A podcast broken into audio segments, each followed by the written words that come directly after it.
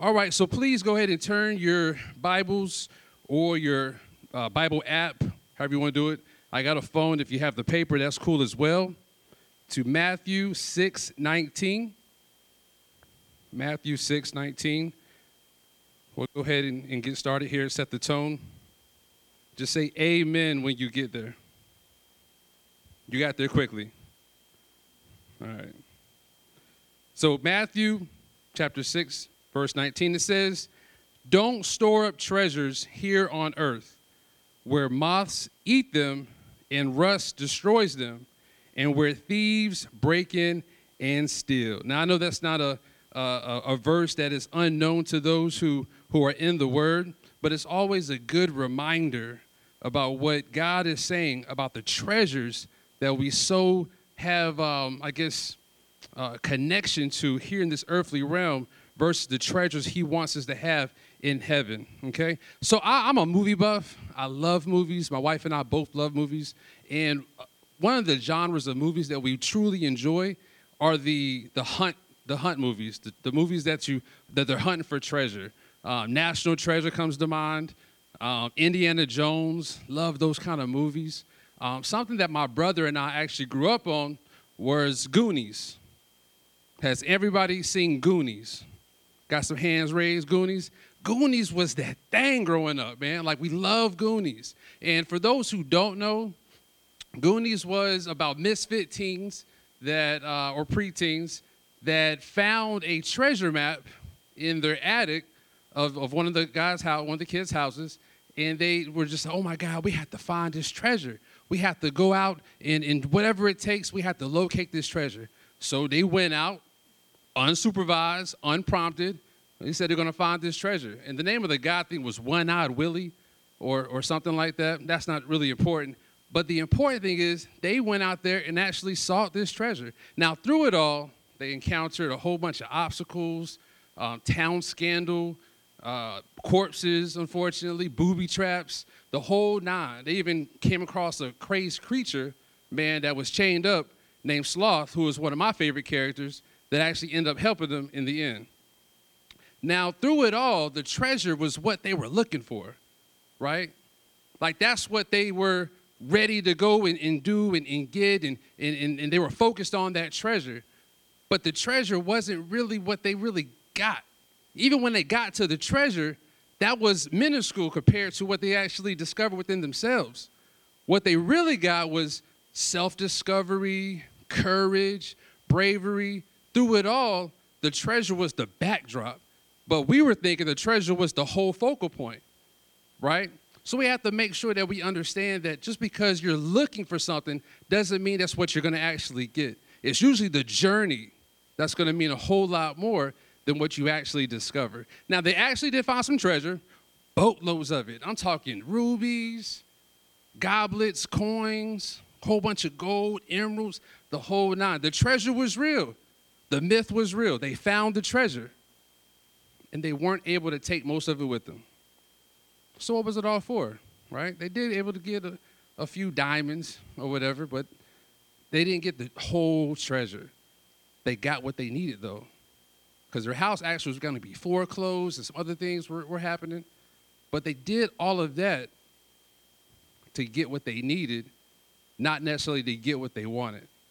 All right, so so I start thinking about this, and I was like, man, that's pretty cool, you know. So they went and got the treasure, but they got more out of the adventure of seeking the treasure versus the treasure itself. Okay? So, as a man and as men, we're designed to conquer. Does everybody know that? That we're designed to actually go and, and seek out things and, and, and, and conquer things and, and, and overcome adversity to get what we want, to get what is desirable to us.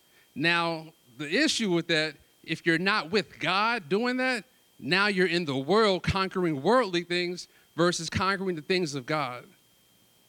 So you're, you're perverting your purpose when you're conquering things of the world instead of conquering things of God. Now, women, you guys are designed to be adorned.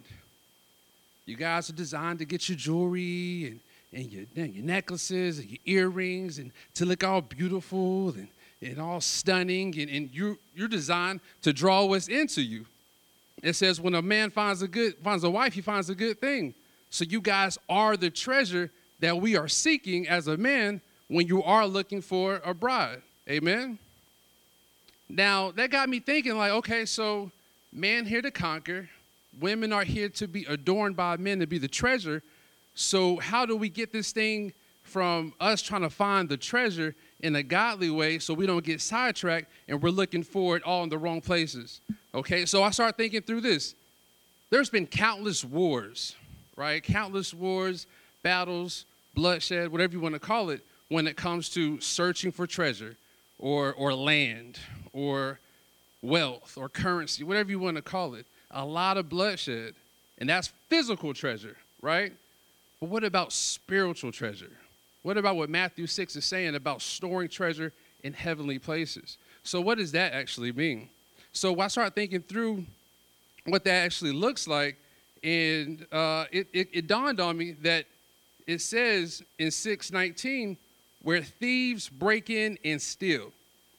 Okay? So don't store it where thieves can break in and steal. Again, I'm thinking physically, physically steal. But isn't the enemy sent to steal, kill, and destroy?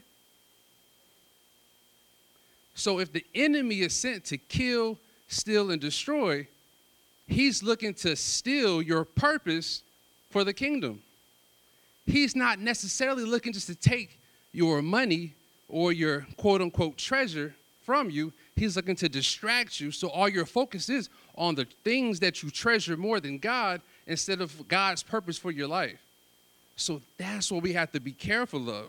Speaking for myself, I know I was focused on the wrong things for so long that I got so distracted and, and so caught up in, in trying to obtain success and uh, obtain it in a way that was outside of God that the treasure that God had for me and ready for me slipped right through my hands many times, right? So we got to make sure that we're not doing those things and we're making sure that we're focused on the treasure that we're storing up in heaven, not the treasure that's necessarily in front of us.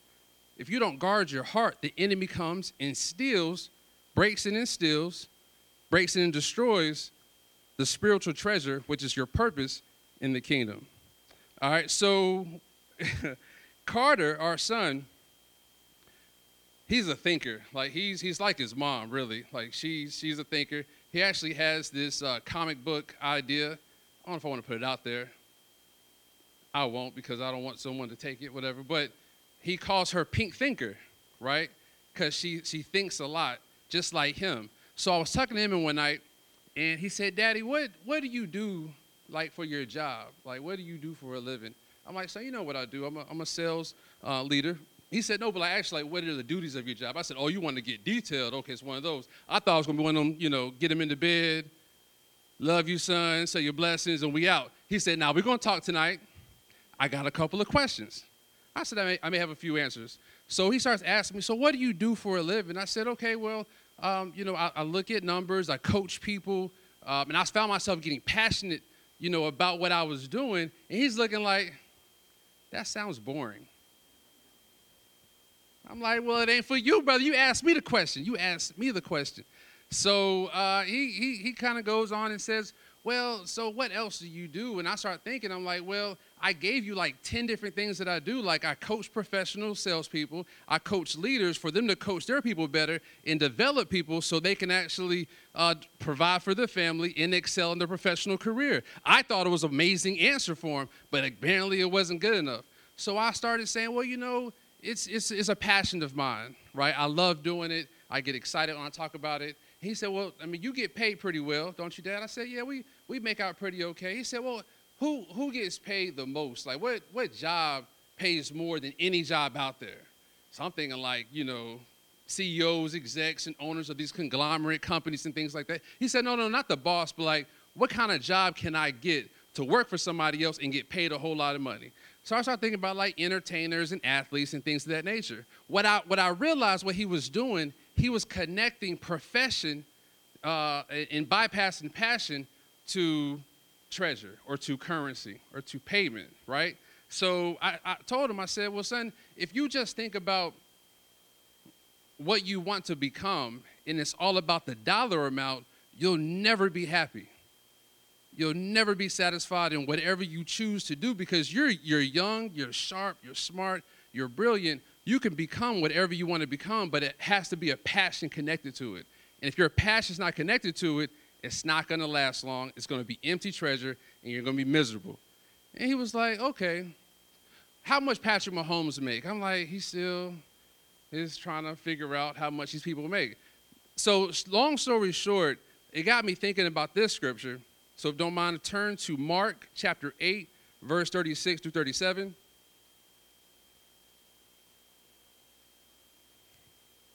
No, we say turn or click, however you want to do it. All right. So it says, And what do you benefit if you gain the whole world but lose your own soul?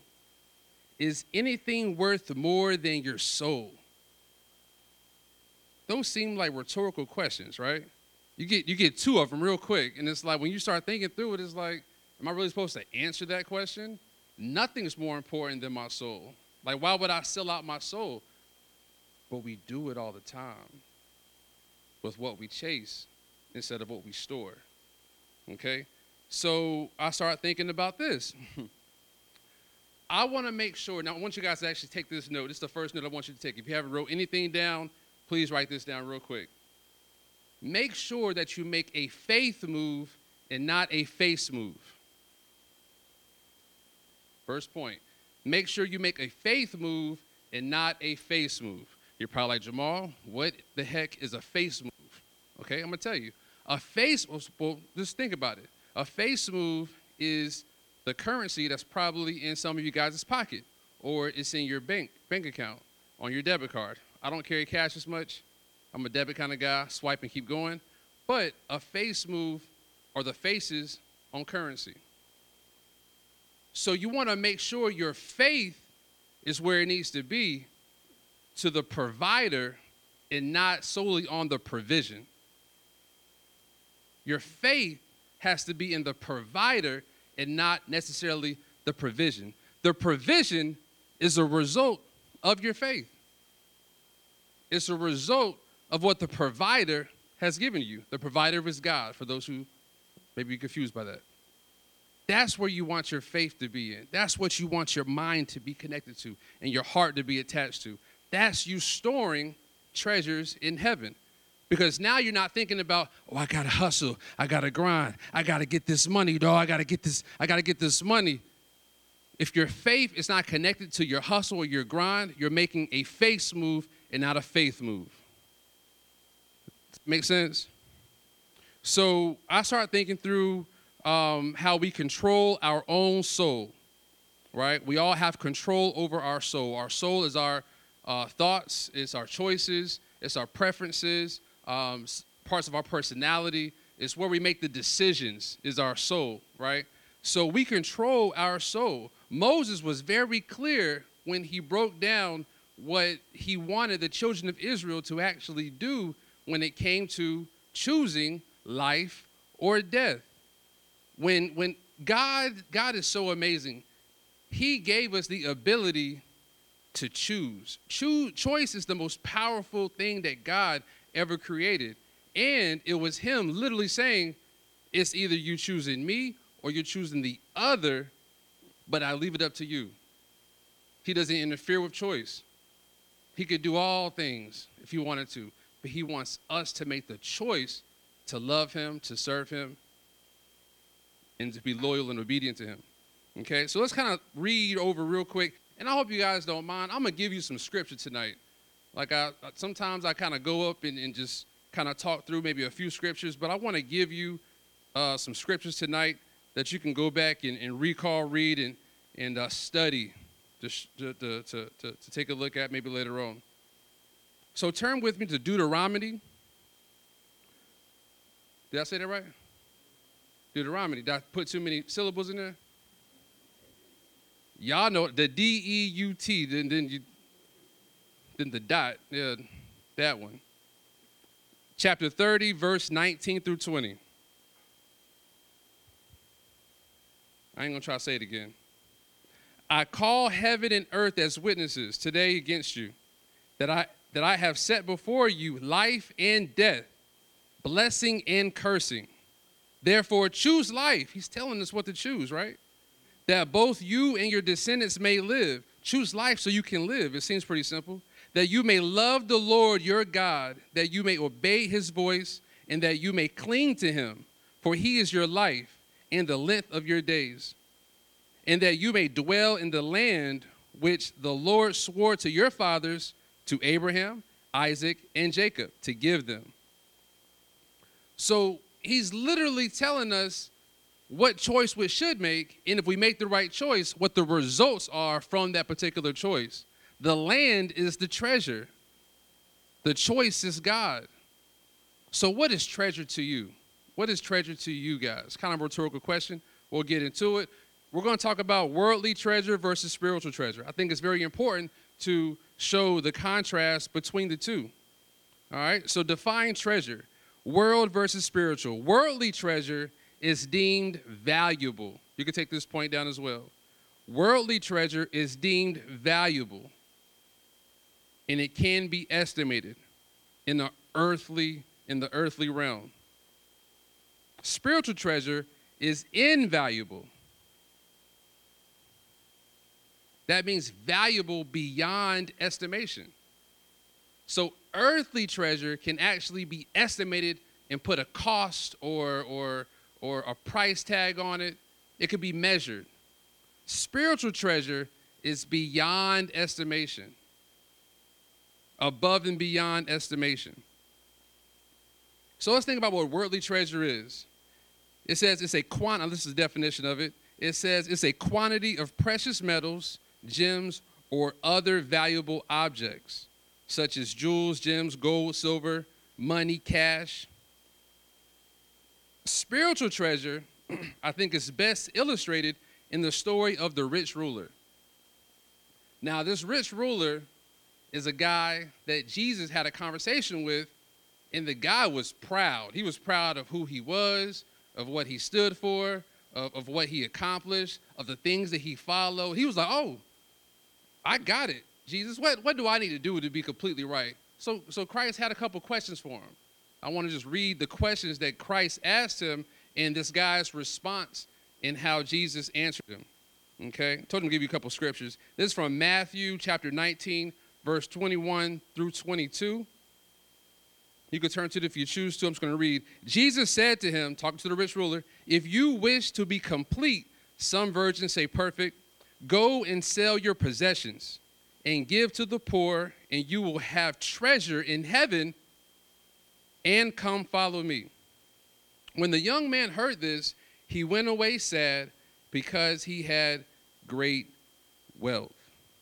Now, when I'm reading that, the first thing that came to my mind was like, okay, he didn't want to go with Jesus because he didn't want to really depart with all the stuff that he had.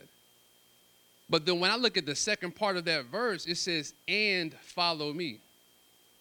I believe, now this is not biblical, it's my opinion. I believe that it was a twofold.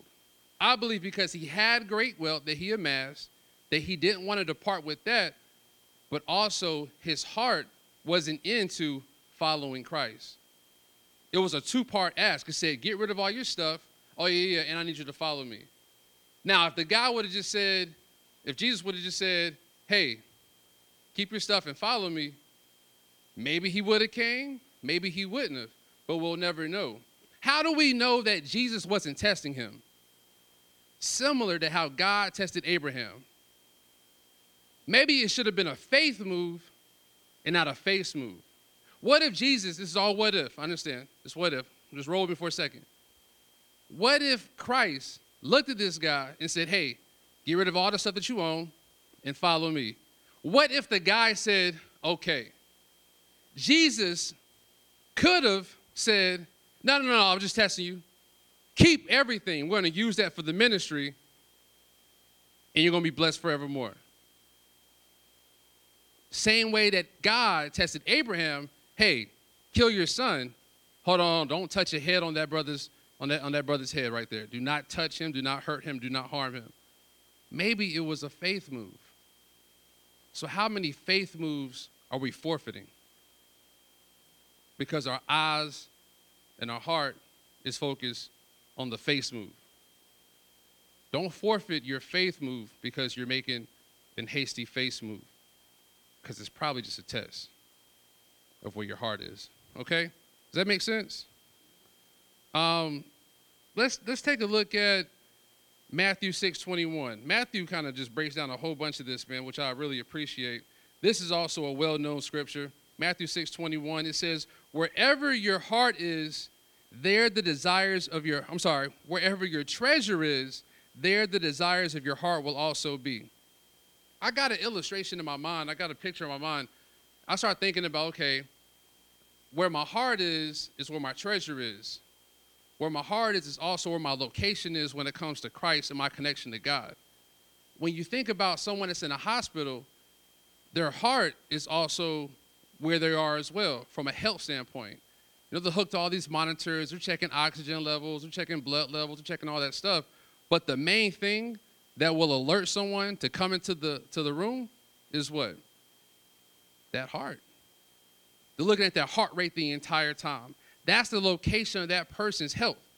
That's the location of how they're doing. Are they declining? Are they improving? Are things getting better?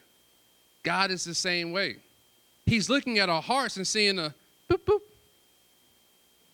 boop, boop, boop, boop.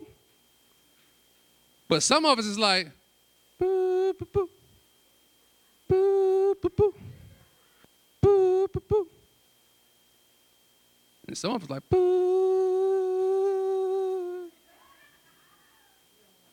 You don't want that one. But you know what? You know what's, you know what's, you know what's really cool about God? If you are that, it ain't too late. It ain't too late. The same power that resurrected Christ from the grave is the same power that's in me and you right now. So if your heart is not connected to the source, got some good news for you. I got some great news for you. It ain't too late. Amen. Amen. Amen. Hallelujah. All right, so let's talk about Joshua for a second and God's commission to Joshua. God's commission to Joshua, kind of playing off of what Moses kind of set up for him in the promised land. Moses set the tone, and Joshua was to carry the torch. Joshua was to take the folks to the promised land, right? He's supposed to lead them to the promised land. So let's go ahead and read in Joshua chapter 1, verse 1 through 4. Joshua 1, chapter 1, verse 1 through 4. Now, after the death of Moses, the servant of the Lord, it came to pass that the Lord spoke to Joshua, the son of Nun. when I read that, I'm like, there won't nobody, won't nobody like Joshua, the son of Nun. He's just one of one. Okay. Moses, I know. Moses' assistant saying, Moses, my servant is dead. Now therefore arise, go over this Jordan, you and all this people, to the land which I am giving them, the children of Israel. Every place that the sole of your foot will tread upon, I will give you. As I said to Moses, from the wilderness in this Lebanon as far as the great river, the river Euphrates, all of the land of the Hittites, and to the great sea toward the going down of the sun shall be your territory. So Joshua was instructed by God or commissioned by God to go and get the treasure. The treasure is the promised land. The treasure are things that we're trying to store in heaven. Joshua was put in place by God, blessed by Moses, approved by Moses, and promoted by God. Now, when I looked at God's commission, I was like, what does commission mean? Like, I, you see words sometimes you don't really have a full scope of their understanding. So i want to do a little bit of digging. So i went to and, and got the definition for commission. And commission says an authorization or command to act in a prescribed manner or to perform prescribed acts. It sounds pretty pretty powerful right?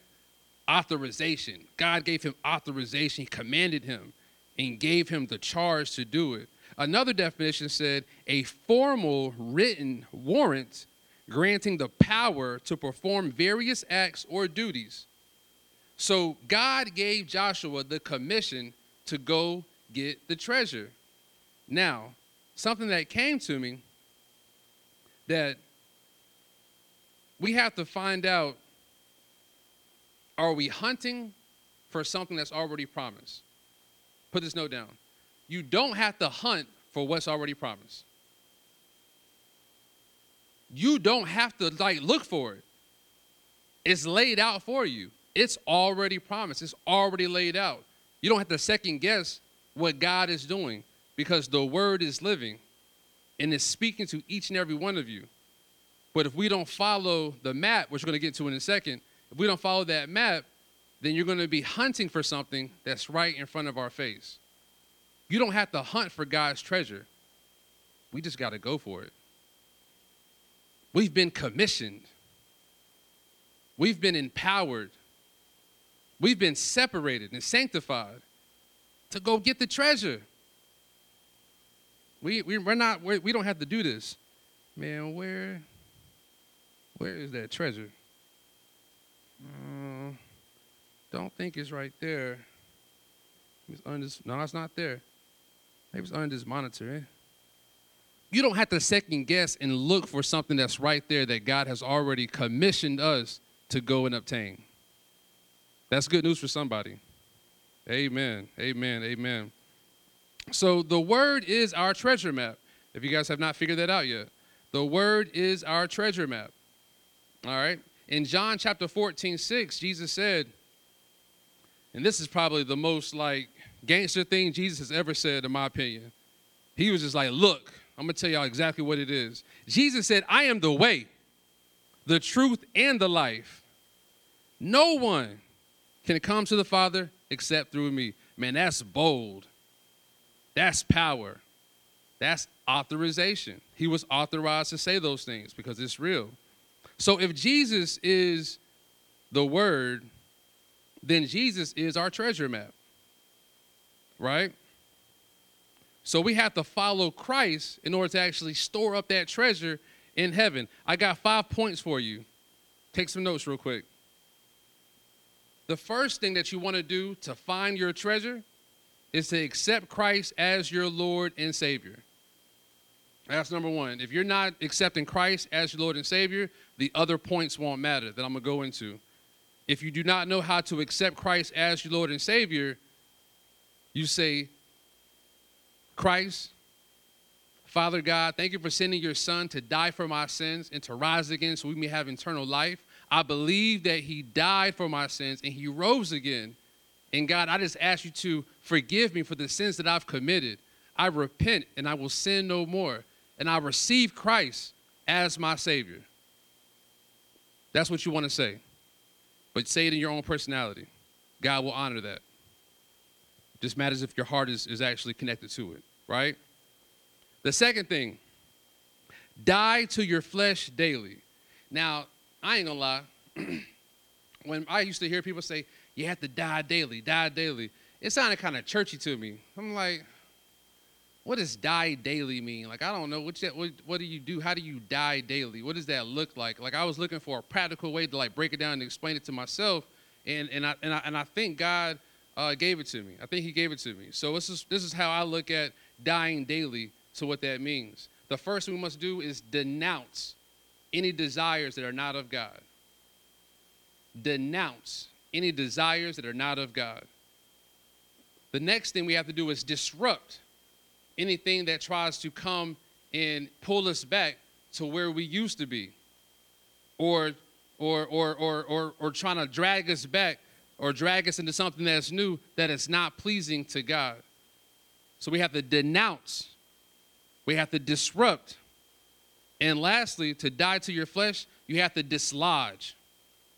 Dislodge anything that will have you in sin. That means if you have to avoid talking to certain people, you got to dislodge them.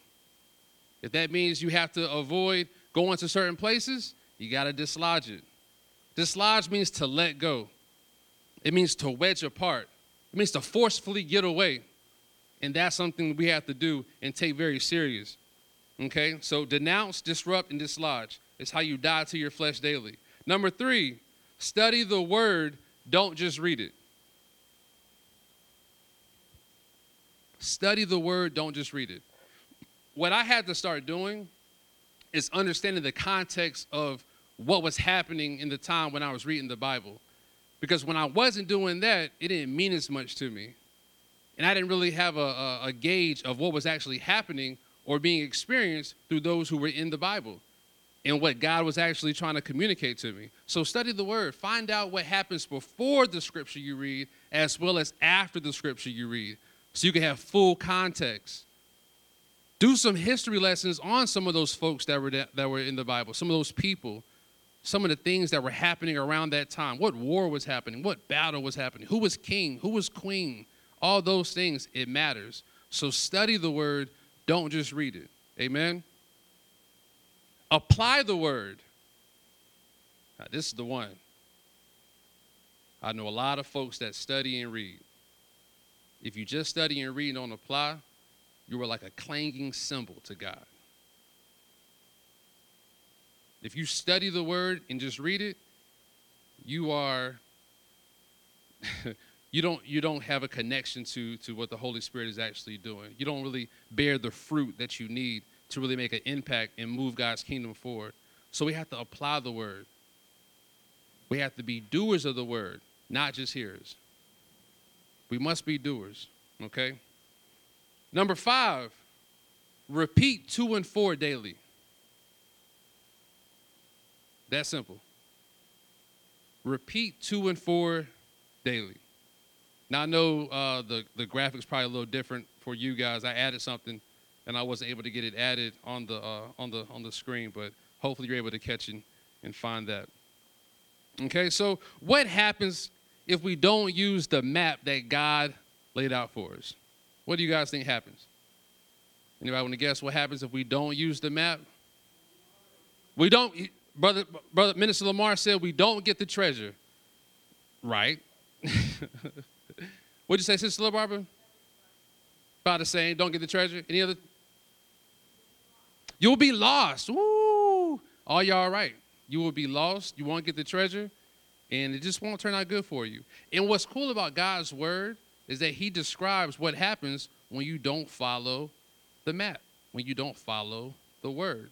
Let's turn to Isaiah chapter 8, verse 20 through 22. Isaiah.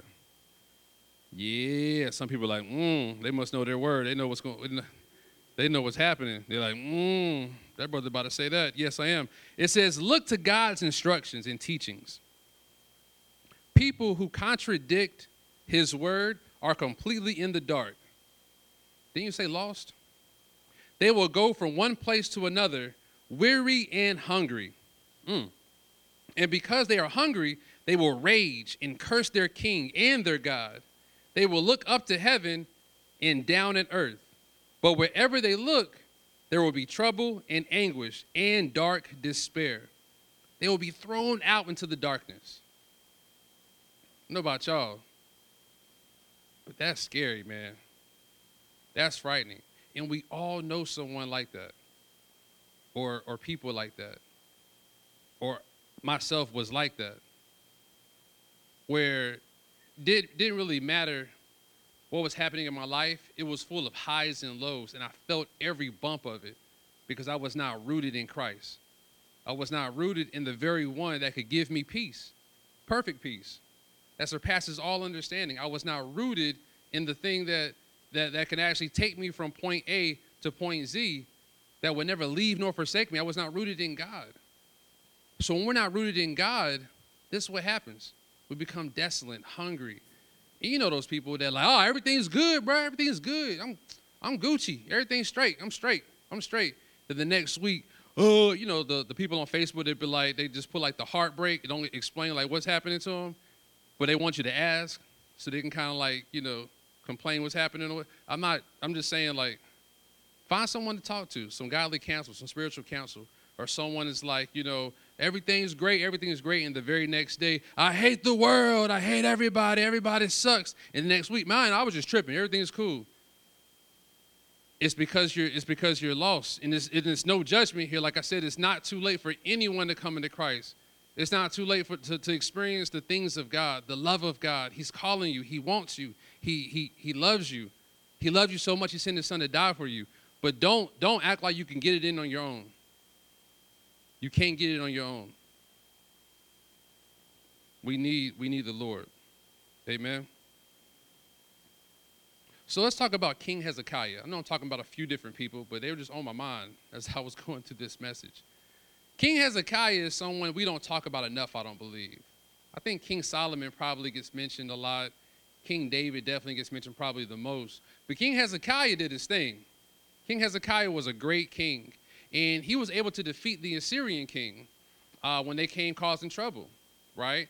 Um, it got so bad that the Assyrian king sent his folks out, and they were talking crazy to, to, to, to King Hezekiah's people, saying, ah, don't believe what Hezekiah is saying. Don't believe that this God is going to deliver you. Has God ever delivered these? Like, they were just talking out of the side of their neck. And I was like, Lord, as I'm reading this, I'm like, are y'all serious right now?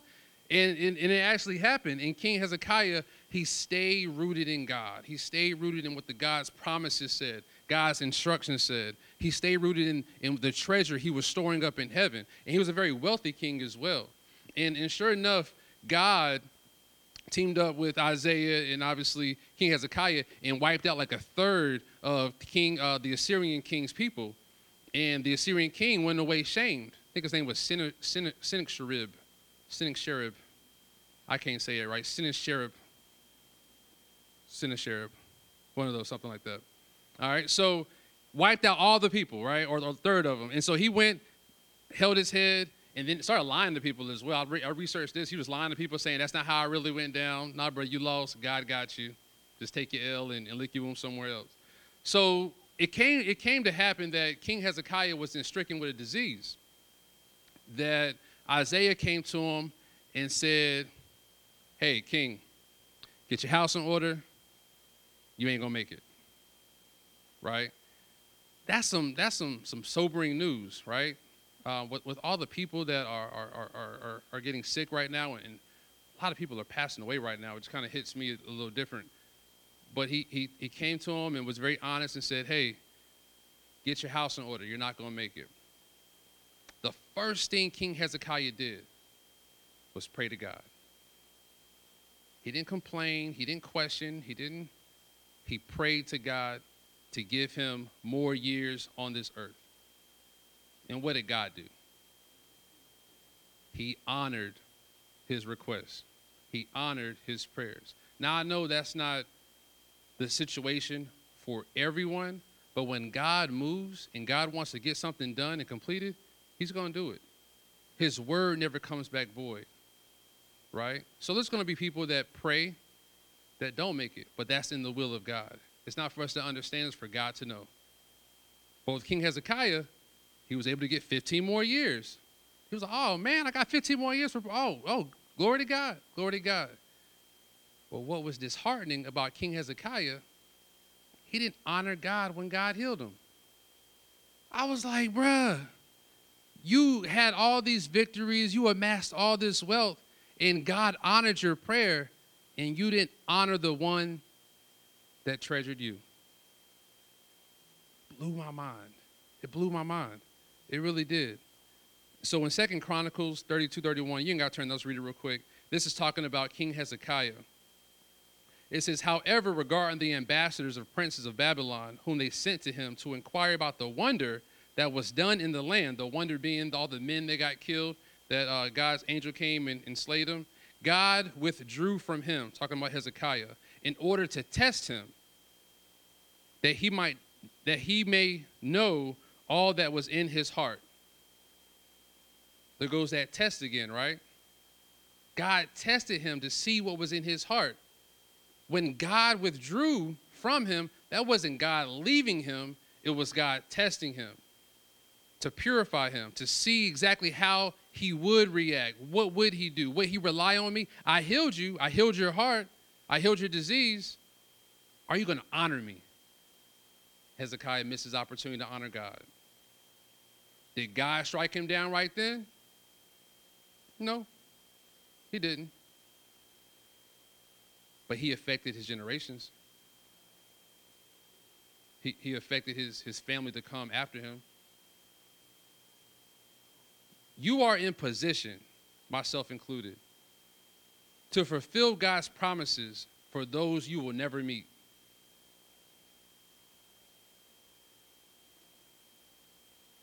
You are in position, commissioned. You are in place right now to positively impact and affect people you will never meet. But we must honor God where we are in order to bless those that are going to come after us. Hezekiah didn't do that. So he, he got all high and mighty, he's all in his, in his pride and stuff after he got healed. He was like, oh, God healed me, I got these victories. This fool was showing, so the Babylonians came, and Babylonian was some, some bad dudes back then. Like they didn't play games, they didn't play around. He thought they were there to congratulate him on his victory. So he's showing them everything. He showed them all of his treasures. He's showing them his armory. He's showing them the, the layout and the blueprint of the land, which obviously made it easily accessible for them when they were going to come and actually take over his kingdom. So, what Isaiah told uh, Hezekiah, he said, Hey, man, what you did wasn't the right thing. God's going to have to now impact your future generations. You know what Hezekiah said? This threw me as well. Hezekiah said, Okay, okay, so I'm not going to see it. All right, no problem. Sounds good. He still didn't humble himself enough to pray to the same God that healed him that those things may not happen. Now, I don't know if God would have, it's all what if at this point. I don't know if God would have said, you know what? We're going to honor your, your prayer now. You came right back with me. I'm going to honor that. We'll never know because Hezekiah did not humble himself to honor the one that treasured him. And what I was realizing, one, you know how they say one man's trash is another man's treasure? It's the same thing with anointing. One man's disobedience is another man's anointing. We see it all through the all through the word with David and Saul. Right? With Moses and Pharaoh. One man's disobedience is another man's anointing. So that brings us to, to, to our message today. I don't think I've even given you guys the title yet. Um, you probably see it on a couple of screens or, or even on the lower third. But God is so awesome. He took so many opportunities to show people how much He loved them by getting them across situations and through obstacles and through discourse and through damnation. Across the Red Sea to flee from slavery. Across the wilderness to purify the hearts of those who will be entering the promised land, across the Jordan to the promised land, across the hills of Calvary to prove God's word true by his son dying for our sins and then rising again so we could have eternal life. Cross marks the spot, not X. Cross marks the spot. Everything we need Everything that we have, everything that we desire, it starts and ends at the cross. Everything we want physically, it starts at the cross. Everything we want spiritually, it starts at the cross. So everything that we see, that we touch, that rust, that goes away, is meaningless if you don't start at the cross. One of Zip's favorite scriptures, when she says, uh, you know, she's not here right now, but uh, deny yourself and take up your cross. Oh, she is. She's back there. I'm sorry. She went, but she's helping Marcus. Deny yourself and pick up your cross and follow him. But how will you follow Christ if you don't know where that cross is? How will you pick up your cross if you don't know where the cross is? So I implore you guys, I encourage you guys, even those who are like, you know what, Jamal, I'm saved. You ain't talking to me. You talking to these other guys, these people that don't know Jesus. I'm talking to you too, talking to myself. We can never grow weary in well doing. We can never get so overconfident that we think we have it all figured out. and that we already are, are, are, are on our way or there. None of us have reached it. None of us will reach it. The only one good is God. The only one that's good beside him is, is on the right, the right hand of him. So we have to make sure that we understand that we need God every day. We need Christ every day. We need the Holy Spirit's direction and all knowing truth every single day. Don't take it for granted. Do not take it for granted. I'm going to leave you guys with a scripture. I'm going to get out of your way. Proverbs chapter 3, verse 5 through 6.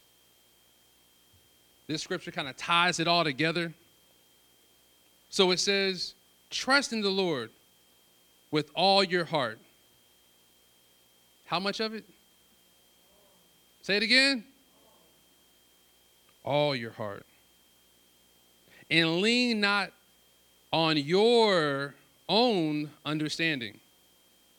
In all your ways, acknowledge him. In what? In all your ways, acknowledge him, and he shall direct your paths.